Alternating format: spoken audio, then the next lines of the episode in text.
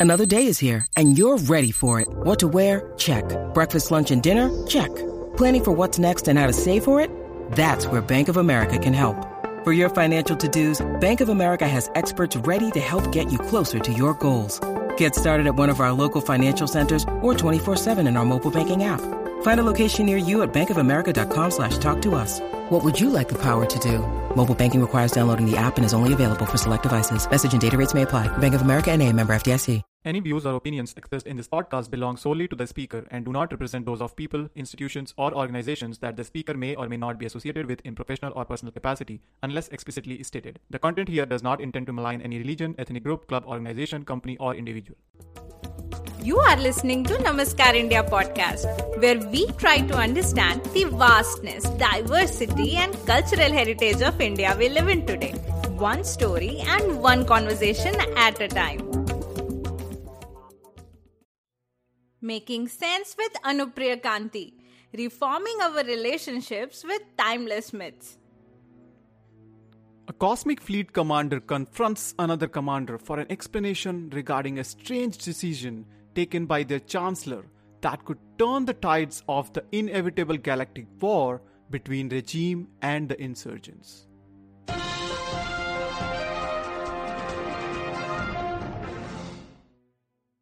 War Krito is standing near her office window, watching the large hangar bay, where many battle spaceships are being prepared for launch. There is a holographic augmented data stream running on the sides of the window showing projections and analysis, but she seems to be unfazed by it, looking beyond only at the movement happening in the hangar bay. Attention Commander. You have an unannounced visitor. Cosmic Fleet Commander Sadayak approaching. Ayak barges into the chamber without waiting for even the sliding door to open fully. He is about to head straight toward Krito, but then he noticed the holographic data stream. His expressions turn from anger to shock. Krito, is it true? Krito doesn't even turn around. She closes her eyes and takes a deep breath silently. Krito, is it? Krito kept quiet, and Ayak moved towards her. I swear, if I find out you had anything to do with this, I will. It was the Chancellor's decision. Ayak stopped dead on his tracks. He was clearly stunned. What? It can't be. Par and Kor were here. They had an audience with the Chancellor. Here, at the doorway zone. Kor had a request. What? Did he finally come to his senses and want truce? Hmm, there is no way. No way. Do not forget, Krito. Last time I was there with the Chancellor.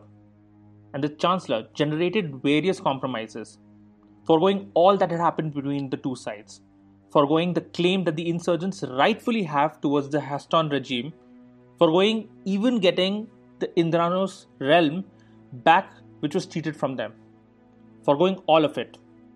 For what? Galactic peace? But the great regent Kor Dune refused that request, saying he won't even give five planets. Yes, I know. There is no doubt we are way past any negotiation. War is inevitable. But that is not why they were here. So, what did they want? The Chancellor asked them the same question. He gave them a choice, with a condition A choice? What, what condition? that one side can get the Chancellor on the condition that it is not expected to engage in combat, but Taking a pause, Krito finally turned around and looked straight at Ayak, who was holding on to every word, almost worried of what he was fearing. the other side will get the cosmic fleet. Ayak gasped and bent over, then leaned against a wall, sliding down to sit. For a second, he couldn't breathe. This was worse than what he imagined. There is no way. The Chancellor would do this. I mean, unless. Unless it saw this as the most logical future scenario from all possible ones. Yes, that's what I think. The Chancellor wouldn't have offered this choice unless there was a reason. I know what my master chose. Krito walked up to Ayak, extending her hand to help him, but Ayak ignored her and got up on his own, Yes, your master Par Jun chose the Chancellor.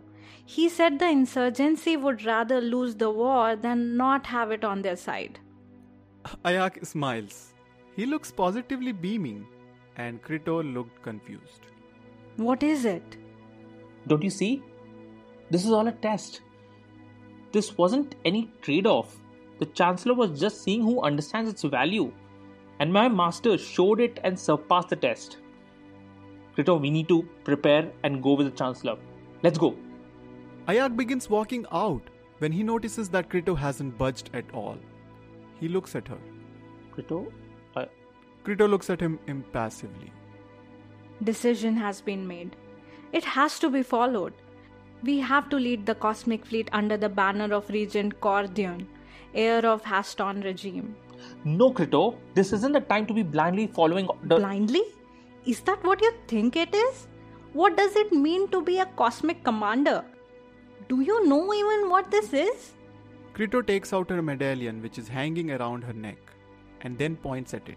This is a mark for our loyalty. Our loyalty lies only to the command, and we have sworn to that duty by the law. A law that is decreed by the Chancellor. A law that you too took an oath to uphold. So, what? We're supposed to lead the entire fleet against the insurgency? Against the Chancellor itself? We are dooming all of them and ourselves to death, and all for what? For a side I know you have no allegiance or love for. Krito took a deep breath. Her eyes deadlocked at Ayak. It doesn't matter what I feel. If that is what the Chancellor commands, that is what we will do. I don't believe this. If duty means more to you than conscience, then you can side with the law. I will side with loyalty to my master and chancellor. Here. Ayak broke the medallion hanging around his neck and dropped it to the ground. If this designation means being on the wrong side of history, I do not need or want it. Krito remained silent, looking down at the broken medallion. Ayak moved towards the door which slid open. Just as he was about to exit, he turned around for a bit. If you get a shot at me in the battle, I suggest you take it at the earliest. And make sure I'm dead, because I won't hesitate. Ayak leaves. Krito picks up the medallion and then turns back towards the window looking out. See you in the battle zone, brother. Hello and welcome to Namaskar India, and I'm your host Aradhna. And today's guest is Anupriya Kanti. Never wanting to be defined by one path or interest, over the years he has worked as a scriptwriter, storyboard artist, graphic designer, journalist before becoming a UX designer and UX writer. In his spare time, he's an avid reader, binge watcher, and museum enthusiast, and actively creates content around mythology. Let's hear from Anupriya how he identifies himself. If I have to, I guess I would describe myself as someone who's always seeking stories. The way I reconcile my interests is that I'm obsessed with things too old, prehistory, paleontology, things too far, astronomy, space exploration, and things too fantastical mythology and science fiction. So, mythology, huh? I believe you keep doing live webinars and talks on it. What got you interested in it? I mean, it's hard to be a lover of stories and not be fascinated by the very thing that started it, right? Like most, I was introduced to myth and mythology at a very young age, hearing tales from my grandfather. But unlike most, those stories stayed with me long enough for me to see them beyond their entertaining value. The active practice of working with and around myths, I can trace that to a mental shift that happened around eight years ago when I move from an emotive, how could a god do this argument to a critical, why would the author portray a god in such a way exploration? But mythology, the word itself can mean so many things. Can we unpack the word? Sure. So, we need to look at the historical evolution of the word myth itself. First, the word myth comes from the ancient Greek mythos, meaning speech, narrative, fiction, and plot. In fact, Plato used mythologia as a general term for fiction or storytelling of any kind. The thing to note here is that the term mythos lacked an explicit distinction between true or false narrative. Now, the traditional mythos in ancient Greece was part of a larger oral tradition.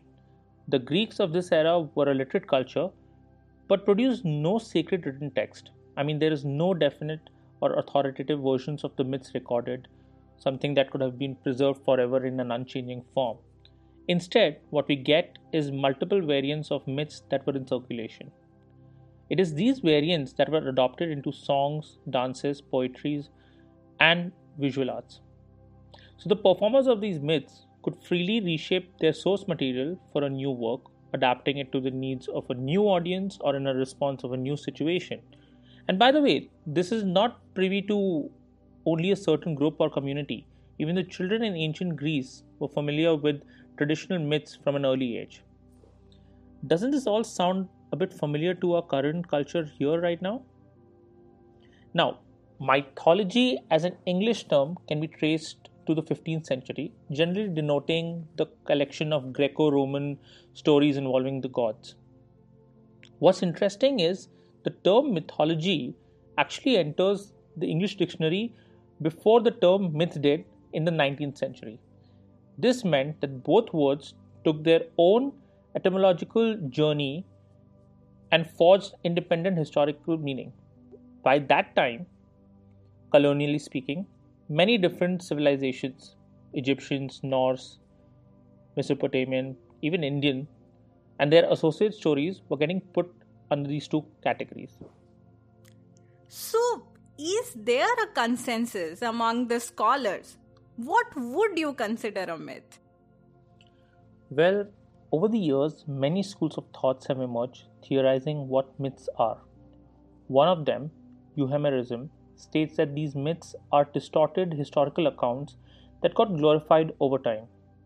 So many scholars belonging to this school postulate that the Olympian king of gods Zeus may have been a mortal king of Crete whose legends allowed for his deification.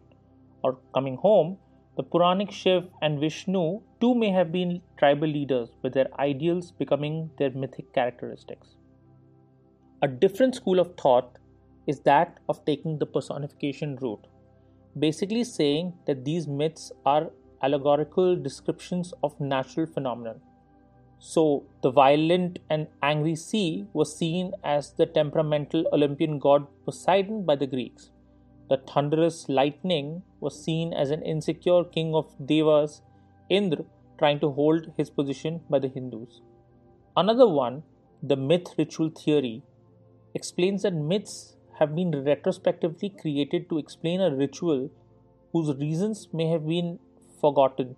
For example, while we may not know the exact reason why yagna or the ceremony around a fire pit in the Vedic religion was done in those times, except for some ritualistic connections to the gods, the practice, however, got carried on with the rise of the Puranic stories that allowed for a new rationalization as to why these gods needed to be invoked in the first place.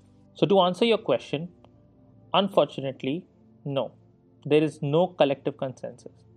It's the beauty and the curse of this beautiful phenomenon that continues to defy any agreed definition. But if I had to give you my personal explanation of myth, then to me, a myth is a transgenerational truth told against the trial and the test of times. 2. A myth is a societal story showing a sacred and sometimes supernatural significance. 3. A myth is an emotional experience eluding any empirical evidence or explanation.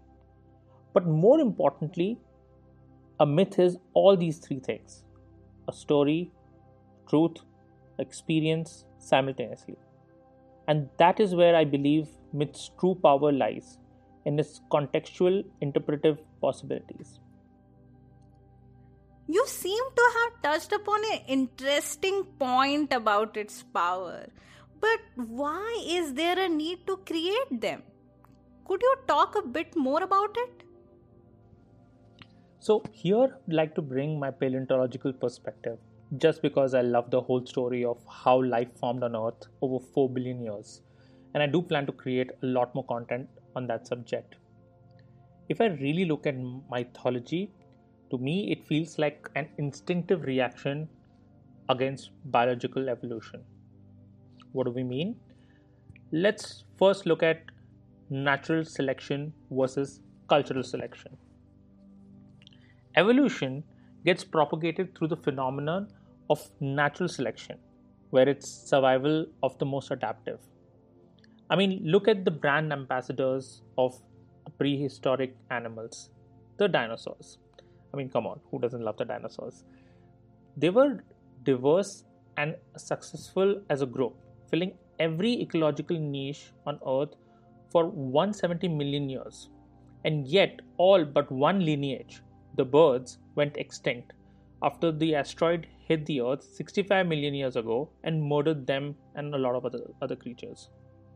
Meanwhile, the mammals, including the ancestors of our own species, Homo sapiens, were relatively new and survived because they had evolved into smaller sizes living on insect diet and thus were able to adapt.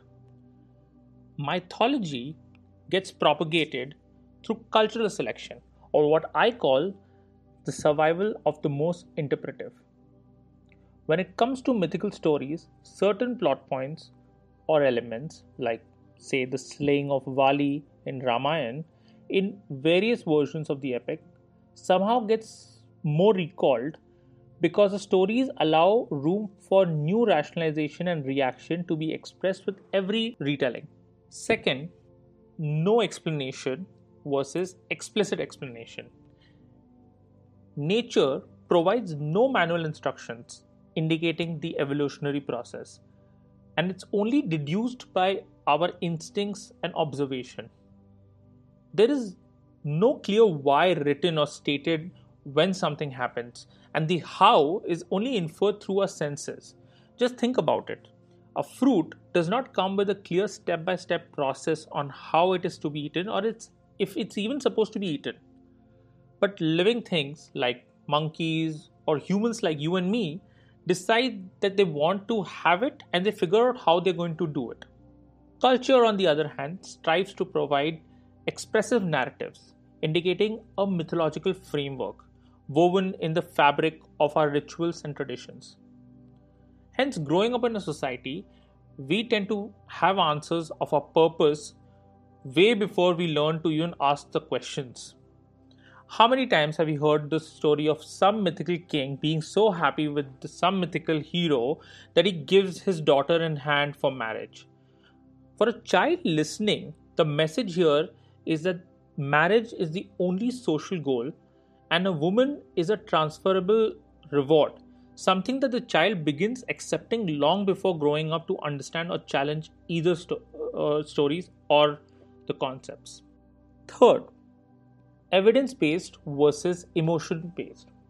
Adapting new information on evolution is on the basis of tangible proof or rational thinking, the tenets of science. There's, for example, enough evidence of dinosaurs. Yes, I'm bringing them up again. Of dinosaurs having feathers and birds being living dinosaurs popular culture depictions, such as in the movie Jurassic Park, these prehistoric creatures are always shown as scaly reptilian creatures. But now this is changing with our understanding.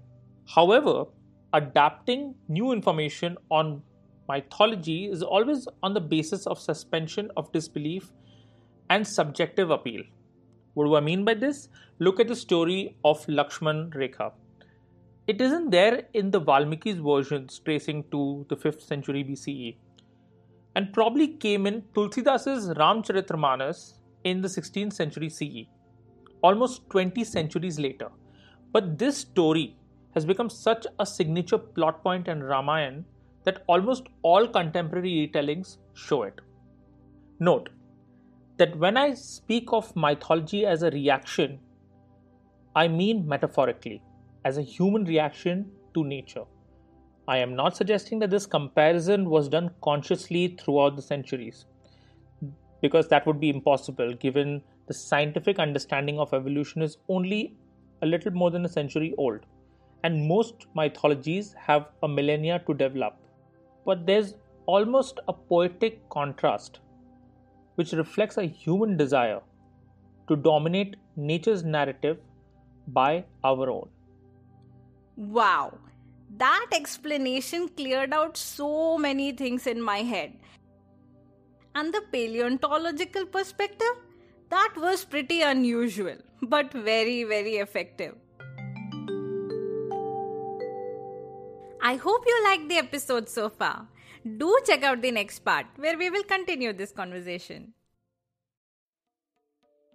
Thank you for listening, and this is your host Aradhna signing off until next time. And don't forget to hit that subscribe button on your podcast app or YouTube so that you don't miss on any updates. If you like this episode, then what are you waiting for? Share the podcast with your friends and family. If you have any feedback, you can message me on Facebook, Instagram, or Twitter. The links can be found in the episode description.